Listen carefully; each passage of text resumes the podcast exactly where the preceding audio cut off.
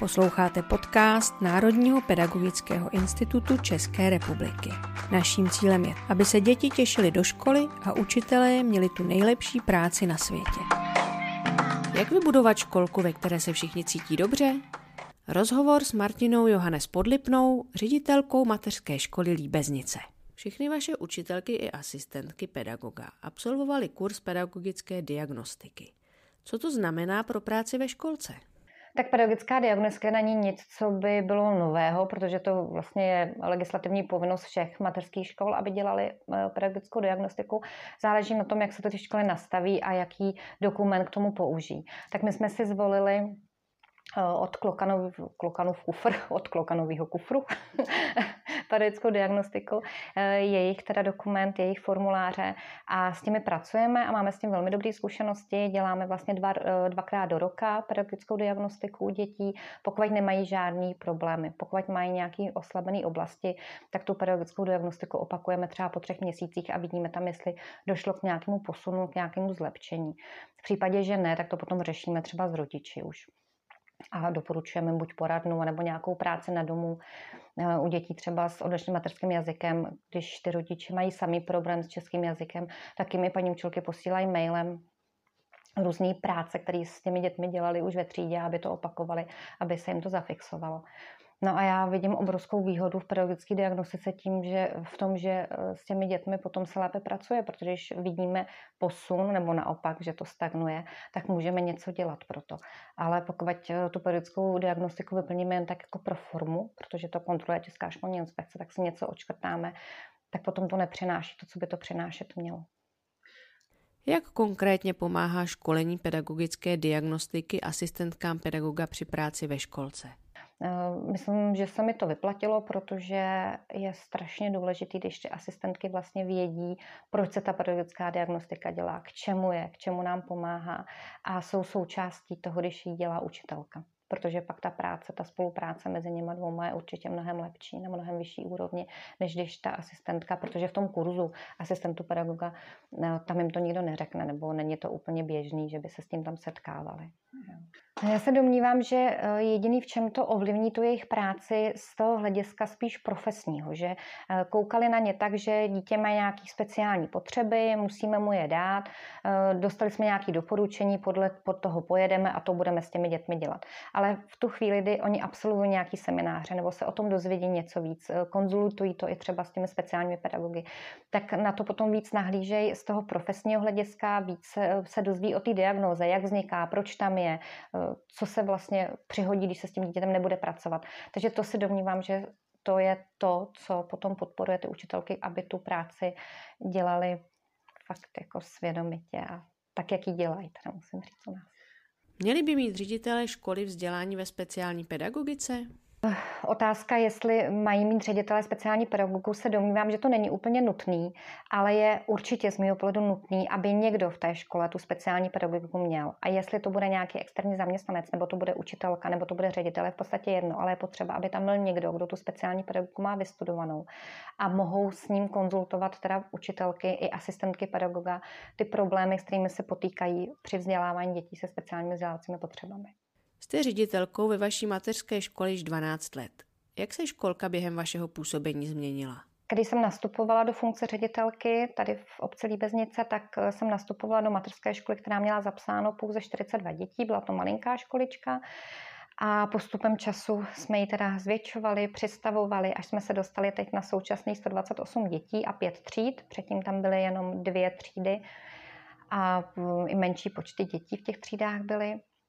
Takže to je, neřekla, neřekla bych, že pod mým vedením se takhle zvětšila, ale teda za mé působnosti se takhle ta škola zvětšila, protože jsme slyšeli na potřeby mm, obyvatel, potřeby eh, lidí tady, protože se neustále líbeznice rozšiřují a eh, toto stěhování se mi obrovský. Takže eh, zřizovatel, to nebyla až tak moje zásluha, ale zřizovatel se rozhodl, že zvětší vždycky na základě toho, když já jsem dala podklady z, od zápisu, kvůli děti nebylo přijatých, tak podle toho se vždycky plánovalo nějaké zvětšení. Myslím si, že v současné době jsme už na tom maximálním zvětšení, že už se neplánuje nic. Zvětšovat, protože i ten zájem u toho zápisu letos byl nižší. Už cítíme, že vlastně mm, jako tu poptávku uspokojíme eh, všech tříletých dětí, takže není potřeba teď to nějakým způsobem řešit. A co se týká eh, těch pomůcek, co jsem dokupovala, tak musím říct, že když jsem sem nastoupila, tak nebylo ani moc potřeba co vlastně pro ty děti se speciálními žácími potřebami dokupovat, protože tady nebyly. Ty tak nějak postupem času přibývají a je jich každý rok víc a víc. A ve spolupráci s zřizovatelem teda mám možnost, protože nás teda mm, finančně podporuje a mám možnost koupit pomůcky, které eh, potom ty děti teda rozvíjejí dopředu. Já teda musím za sebe říct, že máme obrovskou výhodu v tom, že zřizovatel naslouchá našich prozeb a našich potřeb a mm, v těch potřebách nás uspokojuje, teda, protože eh, když je něco potřeba koupit, mm, zdůvodníme si to, z jakého důvodu to potřebujeme koupit, tak eh, zřizovatel nám prostě ty finanční prostředky poskytne a potom se nám pochopitelně ty děti se speciálními vzdělávacími potřebami vzdělávají lépe než ve školkách, kde mají problém se zřizovatelem, nemají třeba takovou finanční podporu eh, a nejenom finanční, ale třeba ani naslouchá zřizovatel těm ředitelkám, co ta mateřská škola potřebuje tak potom chápu, že mým kolegyním se pracuje mnohem hůř v takovém prostředí než my, kdy tady fakt, musím říct, že ta spolupráce je nastavená na velmi vysoké úrovni. Novinkou, kterou zavádíte, je částečný internátní provoz. Můžete o něm říci více? My jsme v minulém školním roce, tak jak eh, jsem už říkala, že nás vyslyší zřizovatel, tak my bychom zase měli vyslyšet prozby rodičů a to se stalo v minulém školním roce, kdy rodiče žádali o prodloužení provozu, protože eh, teda nestíhají z práce vyzvedávat děti, máme do 17 provoz. Ale to bohužel nejde, protože my už jsme využili, co se týká teda eh, celodenního provozu, ten plný počet hodin a další možnost, jak prodloužit ten provoz bylo, že bychom začali s internátním provozem, kde potom rodiče mají možnost dítě nechat i na večeři a buď to po večeři si ho teda vzít domů, měli jsme to nastavené do 7 hodin, že si můžou dítě odvést do 7 hodin, anebo v případě, že potřebují, aby dítě přespalo, tak tady jsou teda ložnice, jsou tam pevné postýlky a mohou normálně děti přespat. Všechno k tomu bylo zařízení. Takže jsme eh, nejdřív s touhle myšlenkou teda oslavili zřizovatele, jestli by tomu byl nakloněný, eh, řekli jsme mu všechny argumenty, z jakého důvodu, proč bychom to chtěli zřizovatel tomu nakloněný byl, takže eh, nám potom teda vyšel stříc, i když hygiena po nás chtěla dokoupení různých věcí, tak nám eh, ten rozpočet trochu navýšil, abychom to mohli pořídit a uspokojili jsme i potřeby hygieny. A proč tahle myšlenka vlastně vznikla? Vznikla z toho důvodu, že bylo to mířeno na dvě skupiny lidí. Jedna skupina lidí bylo z takového trošku sociokulturně znevýhodněného prostředí. Eh, matky živitelky, mohou to být samozřejmě i otcové živitele, samoživitele. Eh, a maminky pracovaly třeba v přísměném provozu, v pohostinství nebo ve zdravotnictví a potřebovali třeba dva dny v týdnu, když měli službu, aby tady dítě buď přespalo, anebo teda aby tady bylo aspoň na tu večeři, tak to byl jako první, první skupina lidí, na kterých jsme, na kterých jsme to mířili. A ta druhá skupina lidí eh, byly zase rodiče, kteří se sem přistěhovali z nějaký větší dálky a nemají tady prarodiče, nemají tady příbuzný, kdo by jim hlídal dítě a v rámci takového jako utužování vztahů manželských, eh, aby třeba mohli jednou za týden si zajít na večeři nebo do divadla a mohli si dítě vyzvednout třeba až po té večeři a nebo teda druhý den vlastně až po tom provozu třeba po obědě. Jo, tak uh, jsme udělali takový průzkum, dotazníkový šetření a my jsme mohli tu kapacitu mít maximálně pro 25 dětí. Vlastně se nám vrátilo 27 dotazníků, uh, kdy o to měli ty rodiče zájem, takže jsme oslovili hygienu, třídu nám schválili, otevřeli jsme ji, ale bohužel kvůli covidu jsme to nemohli potom aplikovat, protože e, tam vznikalo to, že se ty děti potom míchají v té ložnici ze všech těch tříd a to samozřejmě z hygienických důvodů kvůli epidemii nešlo. No a v letošním školním roce jsme opět udělali průzkum, jestli to budeme otvírat a zase kvůli covidu máme zpět odpovědi, že buď rodiče zůstávají na home office, nebo že se bojí. Takže jsme to pro letošní školní rok teda přerušili, tento provoz, neotevřeli jsme ho, ale rozhodně to nevzdáváme. Jako pokud ty potřeby budou příští rok, opět uděláme průzkum, tak do toho budeme od září, jsme o to připraveni a mm, určitě to chceme. Zapojujete rodiče do výuky a aktivit školy a jak?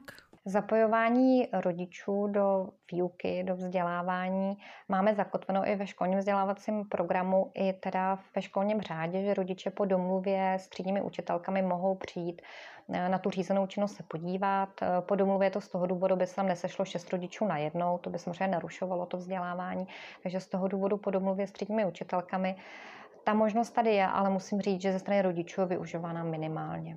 Jo, málo kdy uh, někdo osloví učitelky, že by se chtěl přijít do toho uh, programu podívat. Takže ta možnost je, ale uh, není příliš využívána.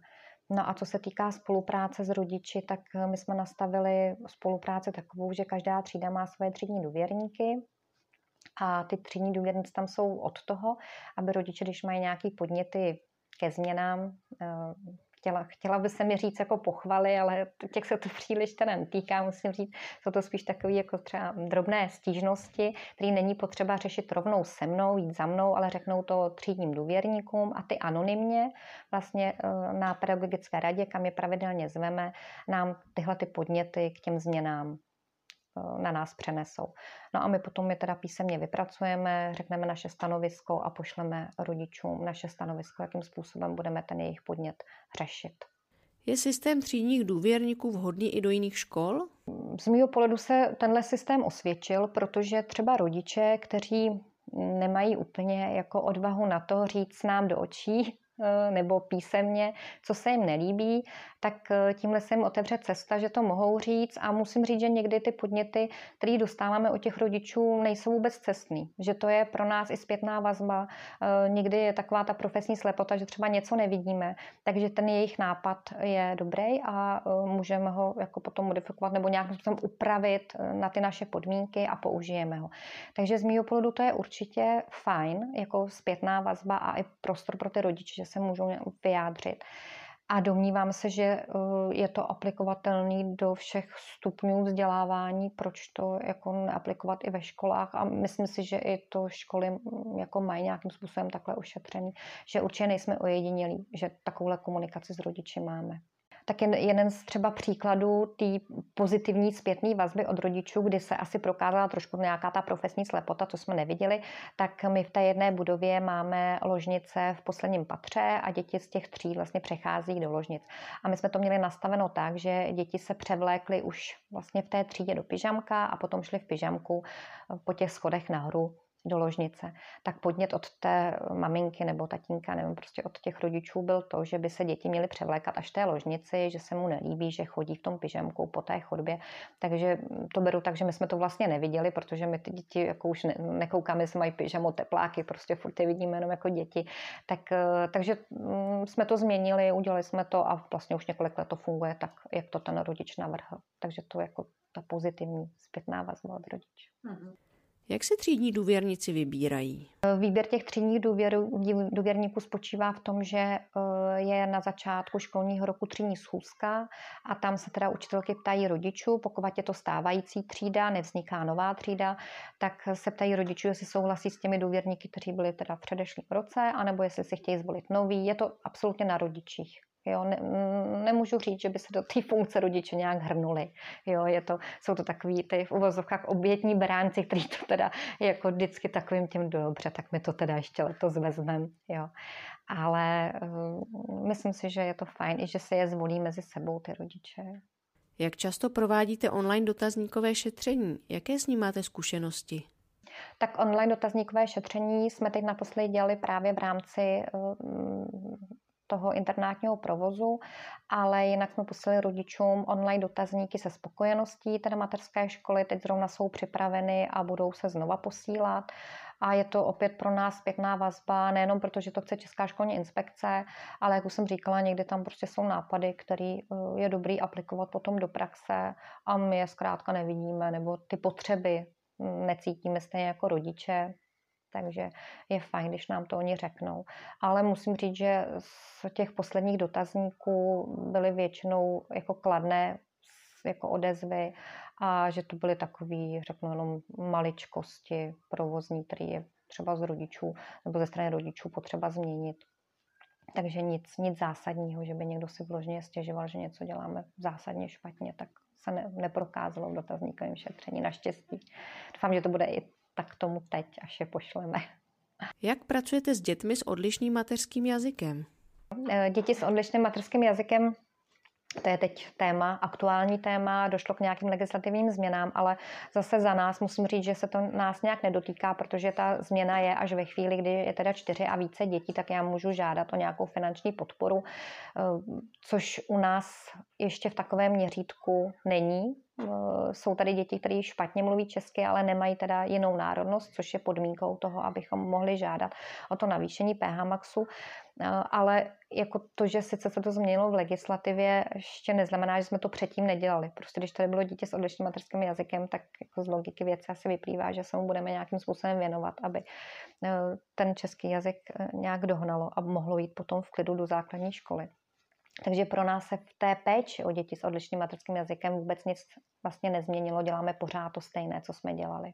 Tak eh, děti s odlišným materským jazykem zařazujeme do podporního opatření číslo jedna, tudíž my vypracujeme plán pedagogické podpory, přestože už není povinný, ale je to dokument, podle kterého můžeme se nějak orientovat, kde jsme začali, kde budeme končit, čím budeme pokračovat.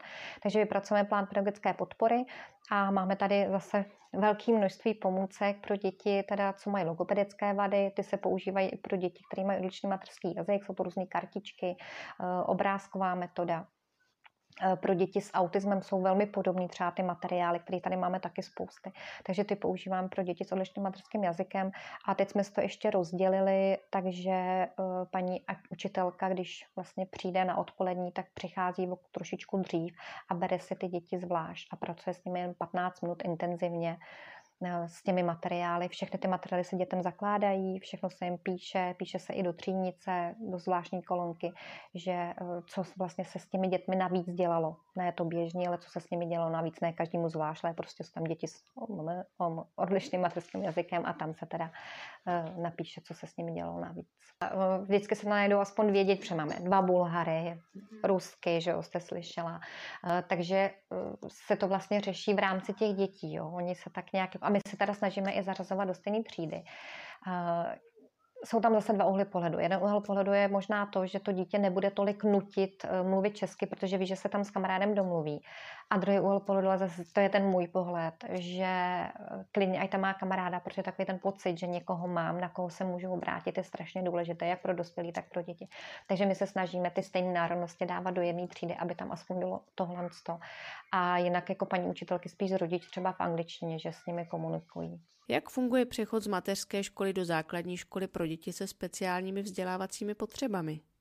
No, co se týká přechodu z mateřské školy do, na základní vzdělání nebo do základní školy, eh, u dětí, které mají nějaké speciální vzdělávací potřeby, tak zase je to trošku legislativní problém, protože žádná legislativa nám neukládá, abychom vzali složku toho dítěte v naší pedagogickou diagnostiku, jeho potřeby i třeba doporučení z pedagogicko-psychologické poradny a přidali to škole.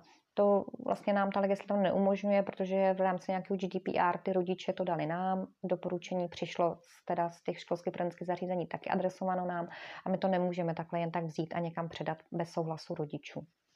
Takže v tomhle já třeba cítím trochu problém, že potom to nastavení mezi mateřskou školou a základní školou je složitý, i kdybychom chtěli, tak vlastně z toho pohledu legislativy to jako není úplně možný, ale v každém případě eh, spolupracujeme se základní školou, já teda tohle konzultuji s panem zástupcem, eh, řešíme mm, děti ne úplně jako konkrétně, jako že bych řekla teda eh, holčička podlipná přijde s vývojovou dysfází, ale mluvíme o tom, že je potřeba třeba některé děti zařadit s jinými dětmi, to už jako konkrétně neříkáme žádné diagnózy, ale jasně řeknu, že je potřeba třeba, aby Podlipná nebyla s Novákovou, protože tam je nějaký problém.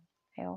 No, protože vím, že ty dvě diagnózy by třeba u sebe nemohly být. Dělalo by to potom v tom vzdělávacím systému nebo v té třídě paní učitelce trošku na plechu. Takže takovým způsobem vlastně komunikujeme se zástupcem základní školy a myslím, že ta komunikace je nastavená dobře. I teď vlastně je listopad a je to asi týden, co mě pan zástupce volal a konzultovali jsme jednoho žáčka, který teda chodil minulý rok k nám takže uh, ta zpětná vazba tam je. Jaké máte plány do budoucna? Tak eh, moje vize eh, je, myslím, dost odvážná a asi ne příliš reálná, ale takovou mojí touhou je ještě tady zřídit jednu speciální třídu, protože základní škola tady má dvě speciální třídy pro první stupeň a pro druhý stupeň. A protože těch dětí s těma speciálními vzdělávacími potřebujeme je čím dál tím víc a musím říct, jsme tady sešli kolektiv, který baví s těmi dětmi pracovat. A domnívám se, že učitelky, nebo ne domnívám se, já jsem přesvědčena o tom, že paní učitelky to dělají velmi dobře co se týká vyčlenění dětí teda z běžného kolektivu, tak eh, já jsem přesvědčená o tom, že to není vyčlenění, ale je to umožnění těm dětem se líp rozvíjet, protože v kolektivu 28 dětí, prostě v tom počtu, tady to není o té diagnoze, ale o tom počtu, prostě ty děti dost často stagnují, prostě stáhnou se někam do koutku, protože eh, zrovna třeba autistům vadí, když je takhle obrovský počet dětí ve třídě. Eh, měli jsme tady dítě, který mělo dětskou obrnu, to bylo pořád jako ve střehu, aby do něj někdo nebouchnul, aby nespal, takže naopak my jsme ho tak jako pořád vyčlenovali z toho velkého kolektivu někam jako trošku stranou, aby mu někdo neublížil. Jo, a tohle by právě naprosto vymizelo, kdybychom měli teda třídu, kde je 12-15 dětí a tam by se v klidu mohli vzdělávat. Takže určitě ty společní akce by nefungovaly, to vůbec jako není, není o tom, že bychom ty děti vyčlenili. Jo. Jenom by prostě měli malý kolektiv na to, aby se mohli vzdělávat tak mně přijde ten potenciál jako škoda nerozvíjet dál. Takže moje vize, moje přání je eh, zřídit tady jednu speciální třídu materské školy, odkud by měly děti potom možnost přecházet vlastně úplně jednoduše přes zahrádku do základní školy speciální, kde tady mají, budou mít to mm, speciální vzdělávání umožněno. Tak to je moje vize.